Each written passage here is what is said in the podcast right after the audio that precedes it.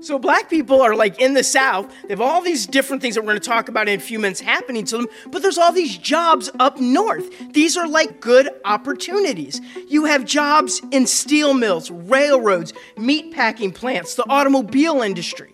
This is a lot better, right? Why is it better? Because where are they being pushed from? Welcome to The Portable Humanist, the podcast where you can listen to Vermont Humanities Talks and learn when you're on the go. I'm Ryan Newswanger. Throughout the 20th century, African Americans fled southern states to escape persecution and seek opportunities in northern and western cities. But once they arrived in cities like New York and Chicago, the migrants still faced economic and racial challenges. Known as the Great Migration, this was one of the largest mass internal movements in history, and it reshaped our country's culture and politics. In this talk, Dr. Harvey Amani Whitfield explores the Great Migration and its great influence on American history. Dr. Whitfield is a professor of history at the University of Vermont. His talk was recorded on November 16, 2019, as part of the Vermont Humanities Fall Conference. The theme of the conference was Searching for Home Journeys, Quests, and Migrations. Here's Dr. Whitfield. So, I'm here to talk to you about the Great Migration, and I think, you know, in American history, or at least in African American history, but I think it's true for all of American history, you know, migration is really important. I know immigration is such a hot topic in the United States today, but truth be told, I, stopped watching the news two months ago, so I don't, maybe things have changed. I don't know. Um, I know it's the single best decision I've ever made aside from getting married and having uh, my daughter. Um, so, so but I mean, I, I don't think you can talk about the Great Migration without mentioning some of the earlier migrations that sort of important to this country. I mean, first, you have the Atlantic slave trade. And, you know, funny enough, of I think the 10.7 million people that are brought over to the New World, only about 400,000 of those people actually end up in what we call the United States uh, today.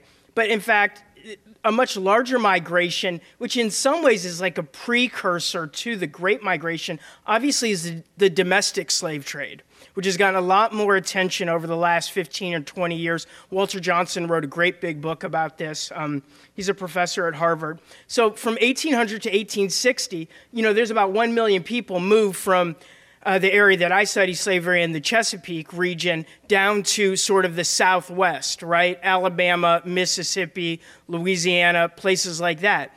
And it is a lot of those people's descendants who will make up the African Americans who ended up coming up on the Great Migration in the 20th century.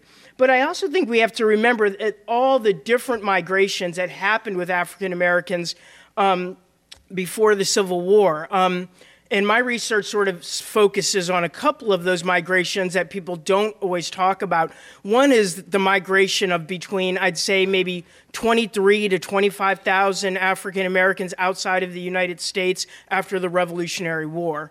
Um, we the numbers are, are hard to get. We think 23 to 25,000. About 8,000 to 10,000 of those people were free. The rest were slaves who were taken by American loyalists, and they went to the Maritimes. They went to, to what we call uh, we can call today Central Canada. They went to Jamaica, uh, the Bahamas, and some to England as well. And we also want to think about those black people who, under the auspices, if you can call it that, of the American Colonization Society, went to Liberia, right? It's another several thousand people. And of course, the black people who also migrated to Haiti, even though quite a few of them returned to the United States. And of course, lastly, we don't want to forget about all the black people who migrated to what at the time was called Canada West, especially after the Fugitive Slave Law in 1850, though they were coming uh, earlier. So it's a, it'll be a lot of fun to talk about this, and we'll sort of talk about all the reasons why people migrated, and then sort of why it, it was important.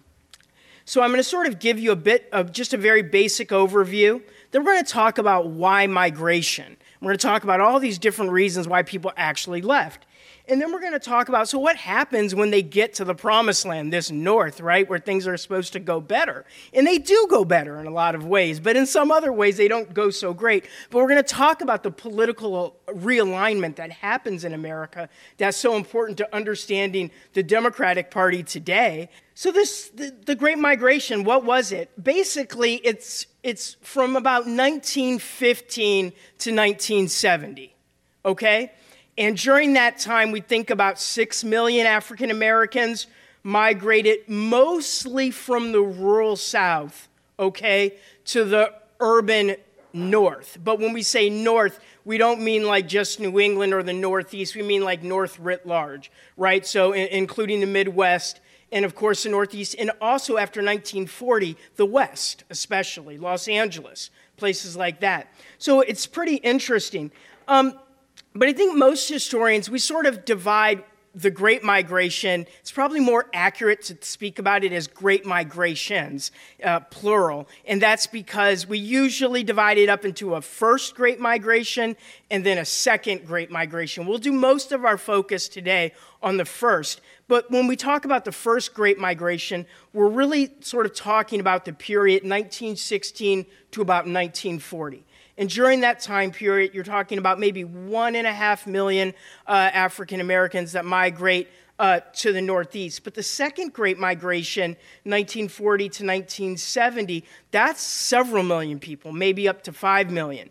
Um, and that's not only from the rural South, but it's also black people who are in towns in urban areas in the South.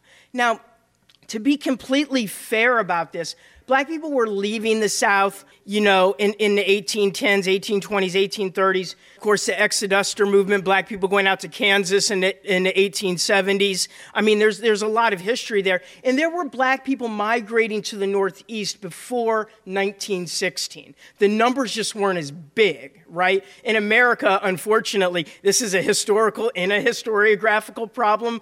We tend to think that history matters just because there's lots of people right? Like, we like to study slavery in South Carolina because somehow it's more important than slavery in Halifax, Nova Scotia, because there's a lot more slaves in South Carolina. I don't know if that's the best way to do history, but I think it's important to realize that there were black people that were coming up to the north well before 1916. I wrote an article many, many years ago, uh, too many years ago now, um, in the uh, in Vermont history, our academic journal for the Vermont Historical Society, and it was about black people in Burlington, 1880 to 1900. And what I found in that is that there were many people in Burlington. There were only probably 115 black people here at that point, from, from at least what the census records and the city directory said. But a lot of these people were from Tennessee, South Carolina. Some, some of them were born in, in Vermont, that's for sure. But a lot of them were, so that sort of gives you an idea. The other part that I want to mention about the Great Migration is that it's not so simple as people, they're in Mississippi and then bam, they go to Evanston, Illinois.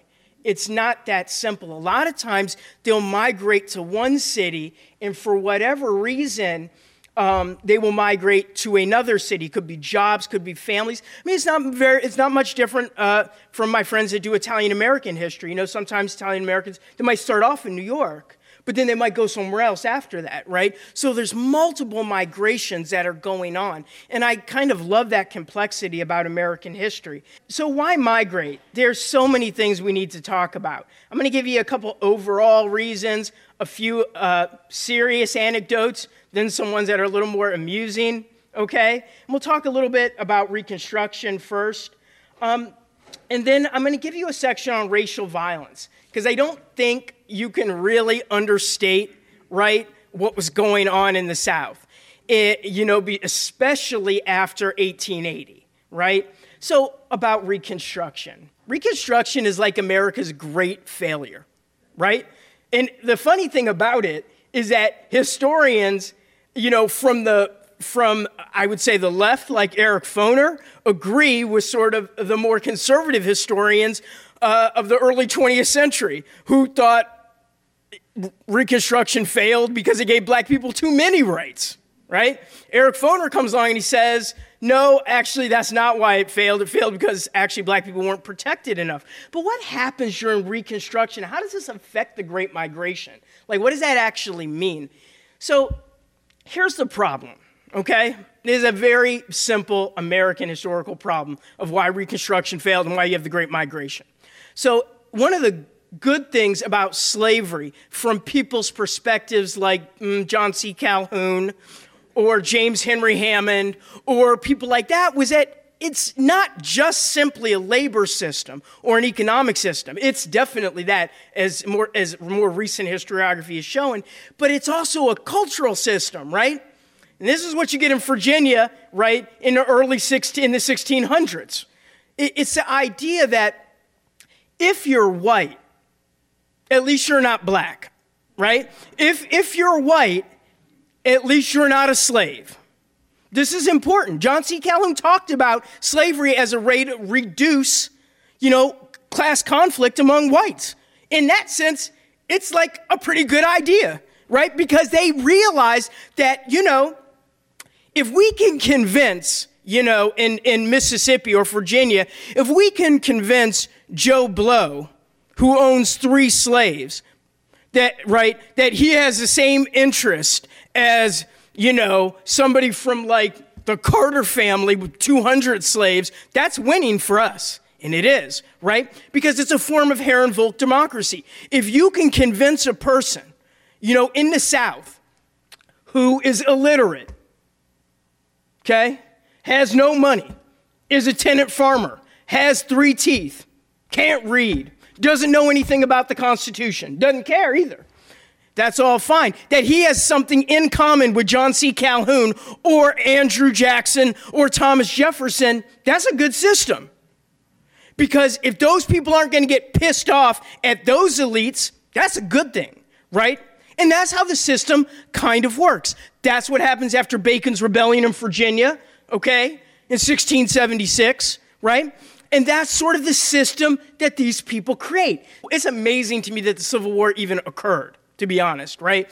But what's the real problem with the Civil War? The problem with the Civil War is very simple. When it ends, all of a sudden, you have 4 million people who had not been free are all of a sudden free. What do you do with them? And frankly, this is horrible to say, I know, but what do you what kind of system are you going to create, right? When all of a sudden you got a bunch of poor black people, you're a former slave, you're poor, you're not going to have any capital, right? I mean, you're, you're a poor black person and you got a poor white person. What's the difference? There is none. You got a problem, you got to fix it, you got to solve it, right? That's what Reconstruction and lynching is all about. It's reestablishing a racial hierarchy. Because when you get rid of something like slavery, that line gets blurred. If you're a poor white person and maybe you can like rent a slave. They actually back then they rented like wealthy slave owners would rent slaves, sometimes on layaway, like Walmart. You know, they would like sort of let them rent a slave for a little while so they can get that feeling maybe they could work their way up. But once you get rid of this system of slavery, how much difference is there between a poor black person and a poor white person? What is that difference exactly? Precisely. Well, you kind of have to you kind of have to have a system that works that out. Reconstruction they don't really know what to do. The Republican Party, of course, not surprisingly, they want to expand their uh, hegemony or their interest, shall we say, into the South. The way they think they can do that is by giving uh, some black people, black men, not black women, the franchise. We can give these uh, people the vote okay? But how committed are we to giving these black people the vote and then protecting them? Right? The great thing about American history, I teach all my students all the time just because the law says something doesn't make it so.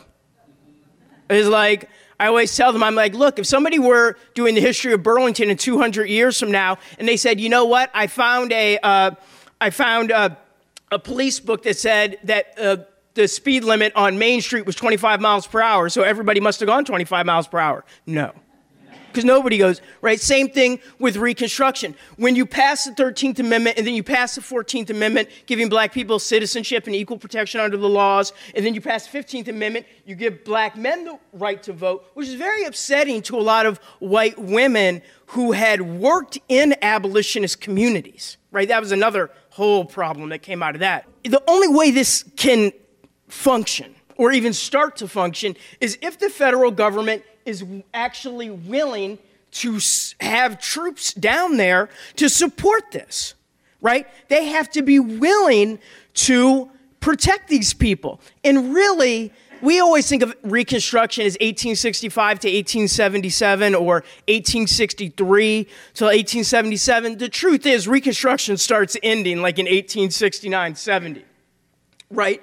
Because there's less willingness to intervene on the behalf of not only black people, but their white Republican allies, whether they had come from the North, these people we previously called carpetbaggers. I don't know if that's the PC term anymore. And also, remember, there were also local Southern whites who supported the Republicans for a variety of reasons. We, we used to call them scalawags. Now, the, the, the, the the problem here is when you're not willing to protect these people through force of arms, they're very vulnerable. And when you have a group like the Ku Klux Klan, the first Ku Klux Klan, and they weren't all in the Ku Klux Klan, right? Because when the federal government decides this is so embarrassing, we have to like basically ban the Klan with the enforcement acts, they just go out in the open and start shooting people, right? And killing people. And they're not just killing former slaves, they're doing that but they're also killing white Republicans, people who were like state legislators. They're killing them in the streets.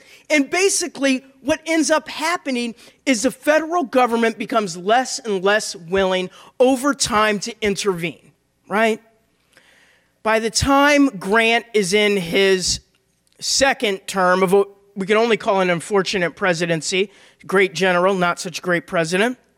Um, he's not really willing to intervene. And he gets calls from people in Mississippi, Republican state legislator calls, like sort of telegrams. Uh, they get letters, everything sent to him, and he doesn't. Re- he's not willing to go as far as needed to sort of support Reconstruction. Right? Um, they're just not willing to intervene. So in Mississippi and Alabama, they sort of have something that we call the shotgun policy, which is basically if black people showed up to vote, they knew they would get killed. I mean, it, it's pretty, it's simple but effective, right? The 14th Amendment doesn't mean anything if you know you're going to get murdered for voting. You, you probably just want to have a little bit of land that you're leasing, right?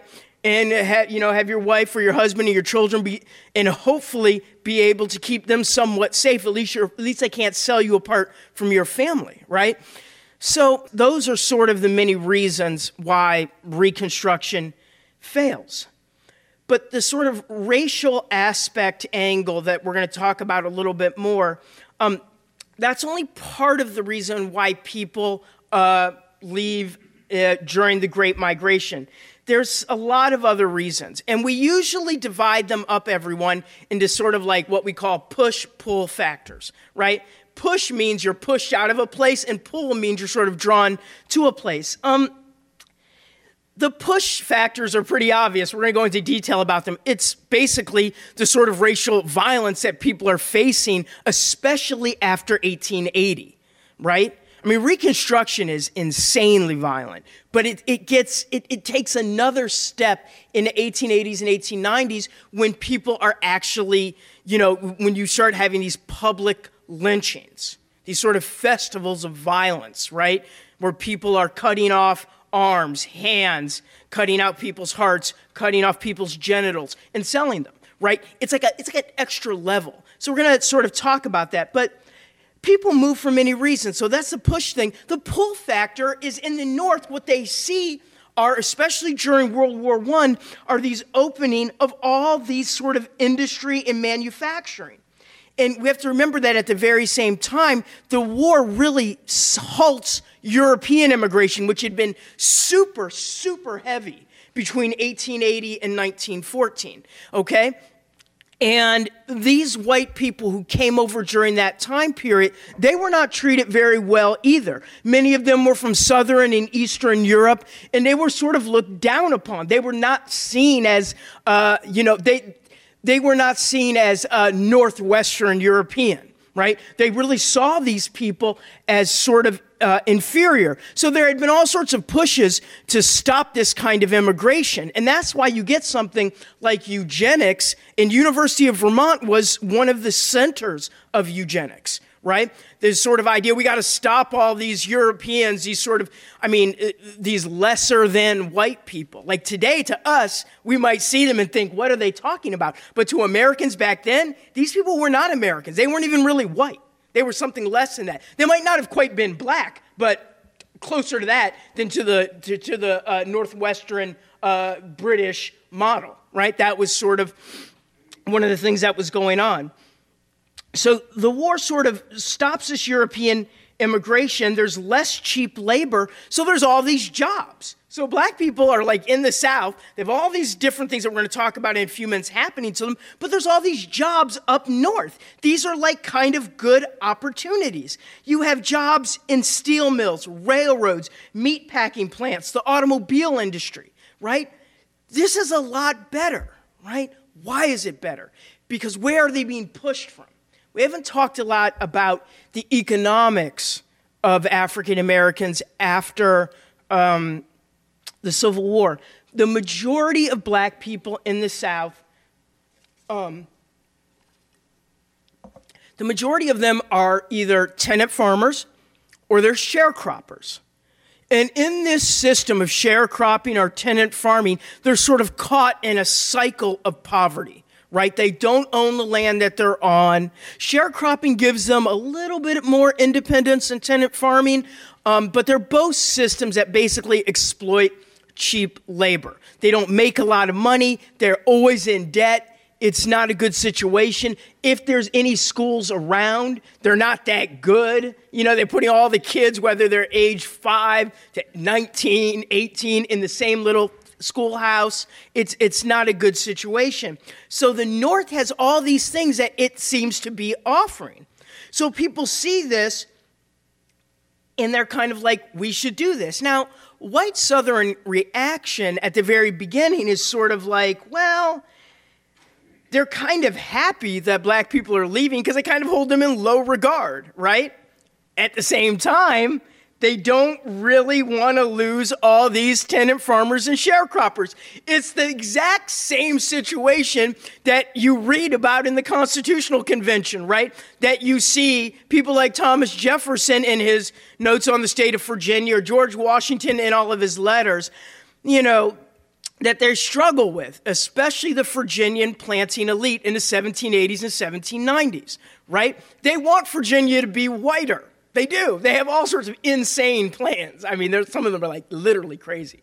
But, but they, they want Virginia to be whiter. They think there's too many black people there, but they don't want to give up the black people in Virginia because they know that's their economy. And this is the same thing they're struggling with at the Constitutional Convention. They sort of know theoretically that slavery is kind of bad. Now, they have a lot of reasons why it's bad, right? A lot of them had to do with what it did to white people, if you can believe that. That was their, one of their biggest fears, right? But they kind of know in theory. They think about John Locke. They think about all the, you know, the Enlightenment. Like, eh, you know, maybe it's wrong, but they're like, what can we do about it? All these black people are here, and they couldn't really uh, conceive of a biracial democracy. Like what we're doing in this room, as harmless as it might seem, was like something that was a little too much for them. This is a situation of white Southerners in 1910s, 1920s. They kind of, you know, they look down on black people, but they also realize it's a source of cheap labor. So how do you deal with this, right? Well, black people are like, this is great, we're out of here, right? Uh, some of them. Because they are sort of excited because there are a lot of black newspapers in the North that are printing articles and they're being taken down to the South. So you have newspapers like the Pittsburgh Courier and the Chicago Defender, and they encourage black Southerners to basically move north. And black railroad porters and dining car employees distribute thousands of copies all throughout the South. People are reading them and people are thinking,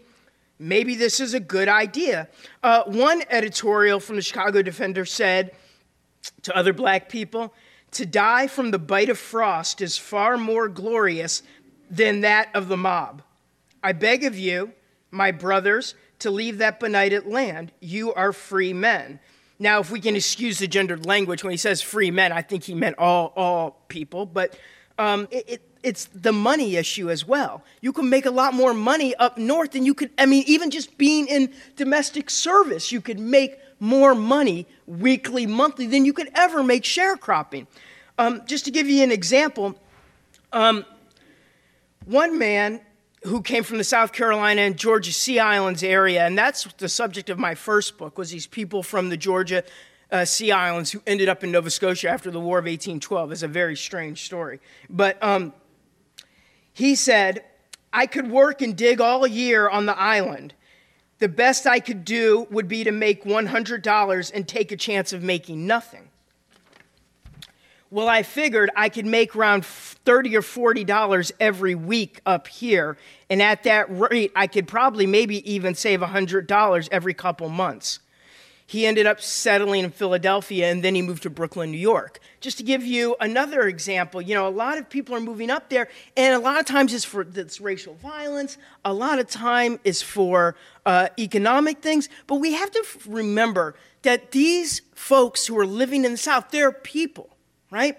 I tell my students this all the time because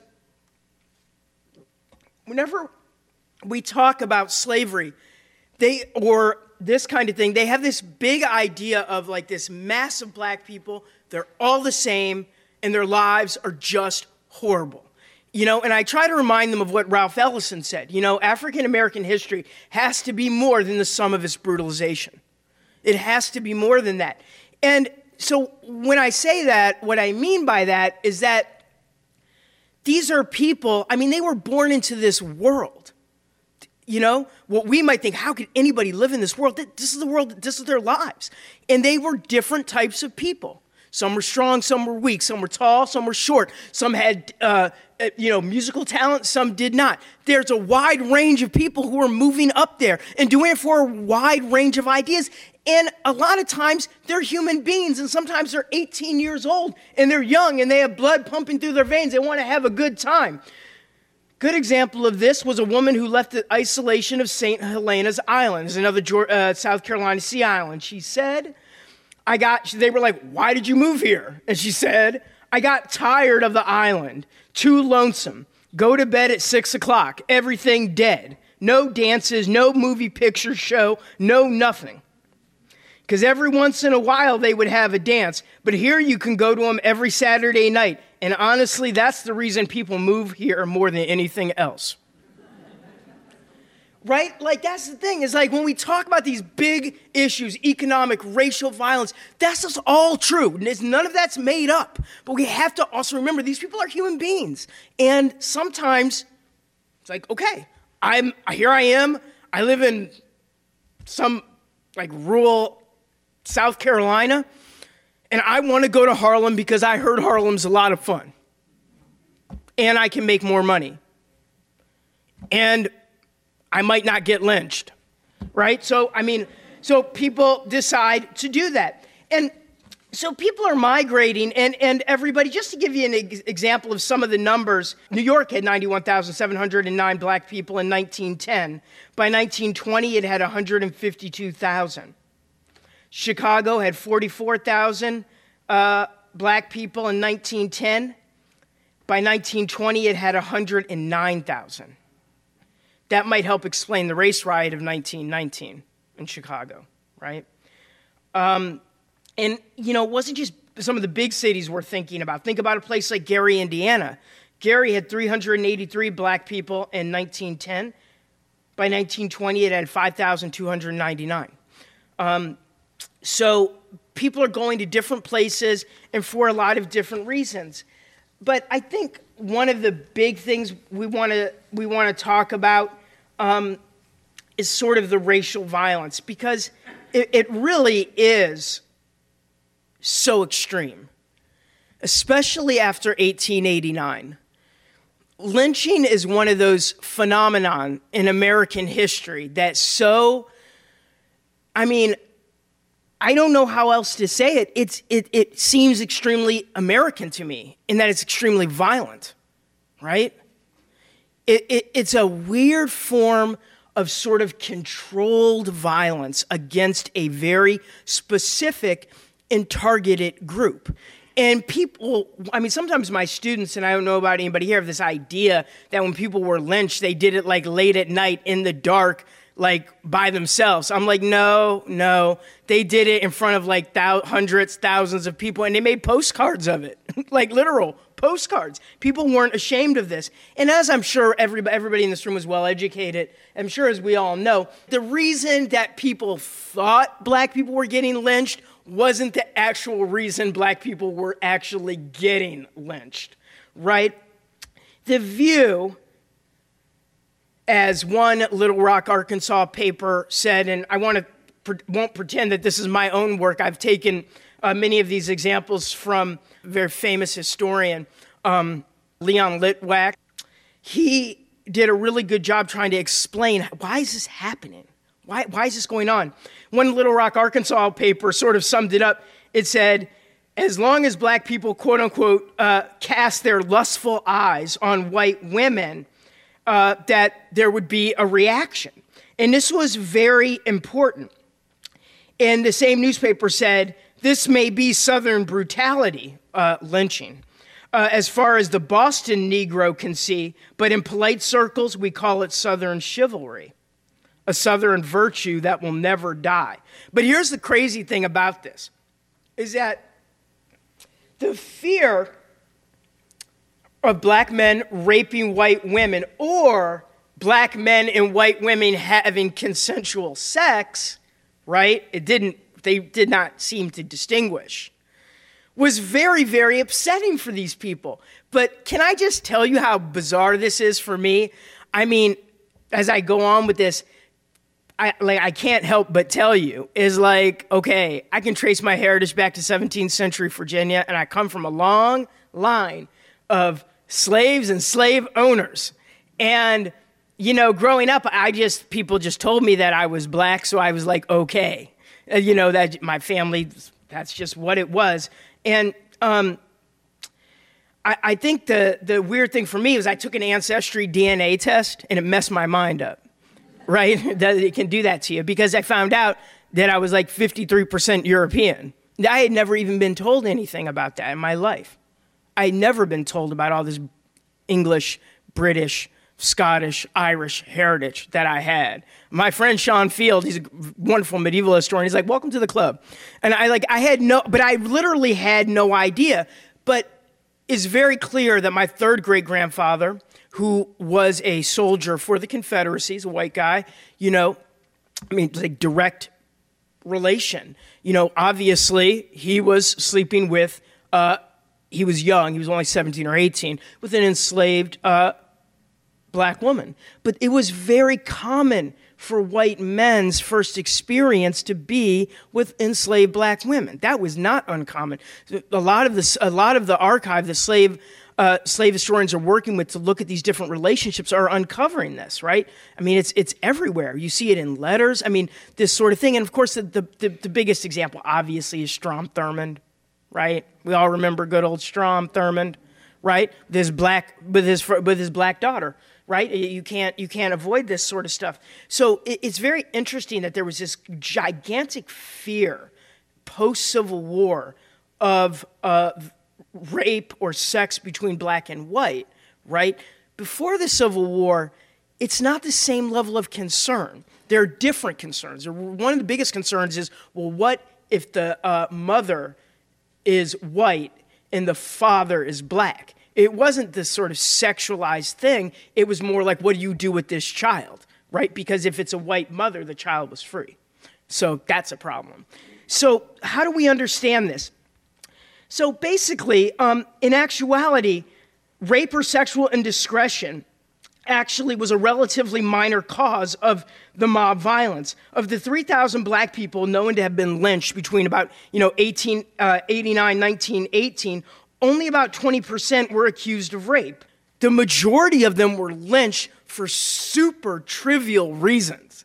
I mean, it's like, I mean, okay, it's depressing but it's so outrageous, I can't say. It's like, it's, it's so hard to believe. But some of the offenses included the following using disrespectful language, being insulting, being insolent, being boastful, threatening, using my favorite word, incendiary language, insubordination, impertinence, uh, improper demeanor, a sarcastic grin, laughing for too long, or too long of a prolonged silence. silence. Refusing to doff one's cap to a white person, refusing to give the right of way, and this is like something that could definitely get you lynched. There were all sorts of reasons, right? You could jump a labor contract, meaning you left a household that wanted to, or somebody that wanted to still employ you. Well, you could get lynched for that. Um, but all sorts of examples. For example, uh, Charles Jones, who was from Georgia, was lynched by 150 white people for stealing a pair of shoes and quote unquote talking big. Thank you again, Leon Litwack, for this. Henry Sykes was lynched in Mississippi for calling up white girls on the telephone and annoying them. Jeff Brown accidentally brushed against a white girl as he was running to catch a train, and a mob hanged him for attempted rape. And I think we have to understand all of this sort of happening, you know, in light of what one federal official said in Wilkinson County, Mississippi. He said, when a nigger gets ideas, the best thing to do is to get him underground as quick as possible. And I think that just about sums it up, right? I mean, but the best example I can give you, again, thank you, Leon Litwack, is from Rufus Moncrief. He made one mistake when on his way home from work, he encountered a group of men. He did not display the expected humble demeanor and seemed reluctant to pull off his hat to them when they spoke to him. The men beat him badly, and soon other people joined in the attack, some of them severing Moncrief's limbs with a saw. They dragged what remained of him to a nearby tree and strung him up as they continued to mutilate his body. For good measure, they hung Moncrief's dog next to him, and then informed Moncrief's wife that she would find two black puppies hanging to a tree and ordered her to remove them quickly or the farm would be burned down. The 80 year old woman cut the bodies down and placed them in uh, large oat bags for burial. The coroner's inquest, of course, and this was very common, decided that Moncrief had come to his death by hands unknown. All it is is like just racist terrorism is literal terrorism. Because if this didn't happen to you, you know it's it you you hear about it. You know that it could happen to you. So, I mean, you know, going up north doesn't seem like a really bad idea. And I don't think that black people moving up north were dumb enough to think that the north was going to be like great. But it was better. You know, my my uh, my father's mother, um, she was extremely light skinned. Um, they lived in uh, Mississippi. Anybody ever been down there? Yeah. It's pretty infamous from the civil rights days. So this is like she she left there in like the 1910s. But it was so bad in Mississippi. Our family left Mississippi and moved to Alabama for a couple years because it was that much better. I'm not making this up. And then they went to um, they then they they went to uh, to Evanston, Illinois. And so my grandmother became a pharmacist, and her son, my dad, who's now 80 years old, uh, he uh, became a medical doctor, and, they, and, he lives in Evanston. Um, but just gives you an idea of what these people were actually dealing with. I think we're pretty clear on why they moved north. So, what happens in the north and why does it matter? So, they get to the north, they're in all these different cities, right? But even though things aren't great, and there are race riots throughout the North in the 1910s. There's Chicago, 1919, I think East St. Louis in 1917. There's a series of other outbreaks of racial violence. Chicago is incredibly violent. There's been several books written about that. Um, all that stuff is true, but they could get a factory job, they could feed their family, um, they could vote, right? Or at least try to. Um, and I think that's, that's extremely important. And voting is one of the most important things that happens, being able to start to exercise the franchise in the 1920s and 1930s. And I'm not so sure. In fact, I actually, I don't know. I don't know if you have a civil rights movement, if you don't have more and more black people moving up north and voting, especially in swing states you know whether we can whether we agree with the electoral college or not and i can think of like 3000 reasons not to. Um, in this in this sense it actually helped black people because they were moving up to cleveland cincinnati right? Columbus okay? Chicago. And they vote they can tip an election. They can tip a state, right? And think about the democratic elections that will come after the 1920s. Think about this coalition that Roosevelt builds, right? All of a sudden, black people can vote, right? So, FDR, and let's give credit where credit's due to Eleanor Roosevelt, because she was way more supportive of racial justice than FDR. FDR said, I don't know if we can bring about the century quite yet. you know, because he, he, you know, he might have wanted to do more. He's a little hard to read that way. Um, but he certainly was more willing to help black people than any of these presidents between 1900 and 1932 when he get you know i mean he was open to that. But it's because black people are moving north it's because they can vote and they start voting. Now we have to remember i mean as weird as it sounds today um, black people voted for the republican party almost exclusively right from 18 you know, the 1860s on. But it's in the 1930s and 1940s that this starts to change. People in the Democratic Party start to notice. So, what does the Democratic Party do? They got a weird coalition going. They got the Deep South, right? They got the people like Strom Thurmond, the descendants of James K. Vardaman, right? They have all of these people who are uh, you know, in it who are sort of southern anti-black people, but black people will start to vote for the Democratic Party. And this is a very interesting thing. So by 1948, of course, the Democrats they adopt a civil rights plank. And out of that, of course, the deep south or people who aren't happy, who don't think the Democratic Party is sufficiently racist enough, okay, they form the, the Dixiecrat Party, right? And they they decide, okay, we're we're going to do this. And some of those people who would be left over in the late '60s, early '70s, they would switch over to the Republican Party. Um, now we have to be careful because not all black people immediately switch to the Democratic Party. Uh, my grandfather voted for the Republican Party, uh, well into the 1970s, probably. Um, and of course, we know Edward Brooke, who didn't die all that long ago, is the first black person elected to the Senate post Reconstruction, he was a Republican. And when he was asked toward the end of his life why he had left the Republican Party, he said, I didn't leave it. He said, they left me. And, you know, that's coming from Edward Brooke. He's not exactly what I would call like super far left, okay? So it, that's an interesting thing. So the question is, of course, as we talk more about this, you know, will black people in the future at some point go back to the Republican Party, the original party that they voted for? I guess we don't know. We, we don't know what's going to happen the next 20 years. We think we do. I don't think it's a very good, very likely right now, but, but you never know. I always like that example for my students because it always helps them see how these parties can shift and so on and so forth. Um, but black people become, as we know now, the sort of the backbone of the Democratic Party. I mean, they're, they're very important. I mean, JFK in 1960, I mean, if he won the election, he barely won it, right? Nixon could have challenged that, he didn't. But right, black people helped, right? Um, does does Kennedy win without the black vote in 1960? I, I don't. I doubt it, but y- you can see that black people did vote for him, and they voted for LBJ. And one of the most ironic things about the Great Migration are these black people moving to the north, and we've talked about for all these different reasons. You know, it seems to me that the two presidents that were best for black civil rights were two white Southern males, Harry Truman and LBJ. Right? I mean, LBJ was way better on civil rights than some of the earlier ones. Um, so it's an, it's a very interesting thing. The last thing I want to mention uh, that I think is important is the cultural exchange that happens, right?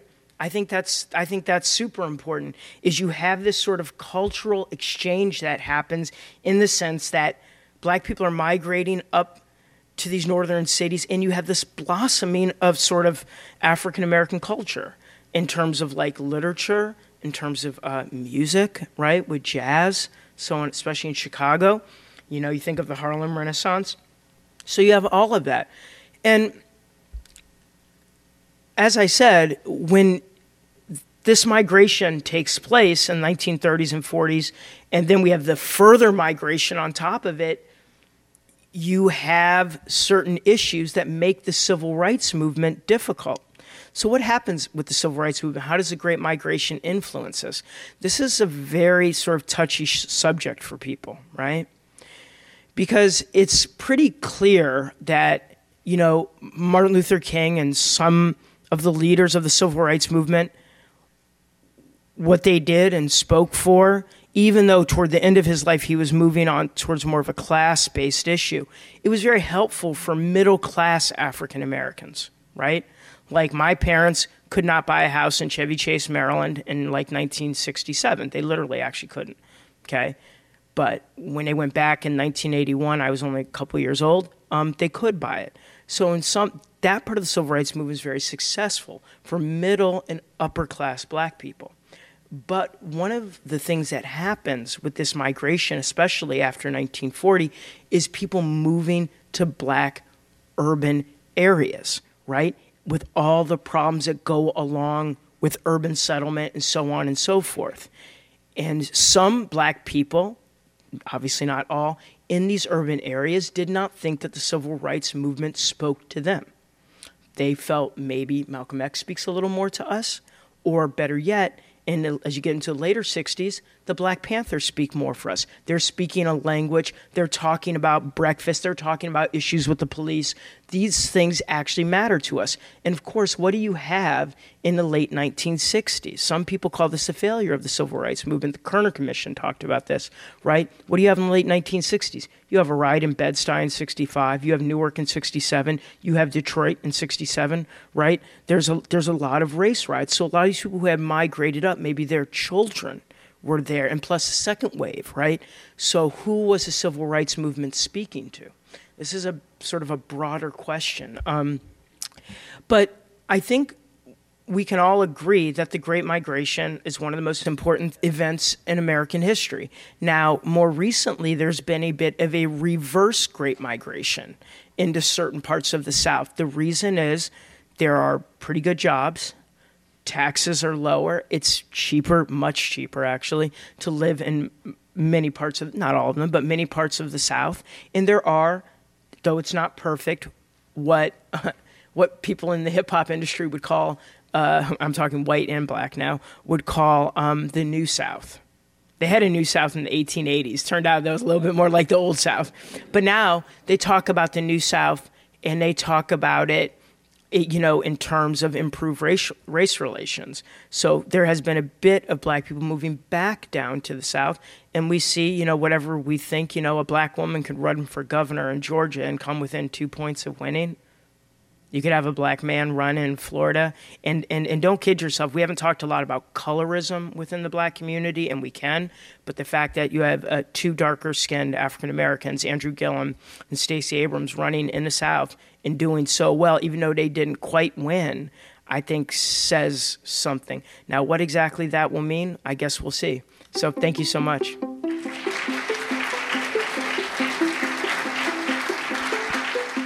Thanks for listening to The Portable Humanist.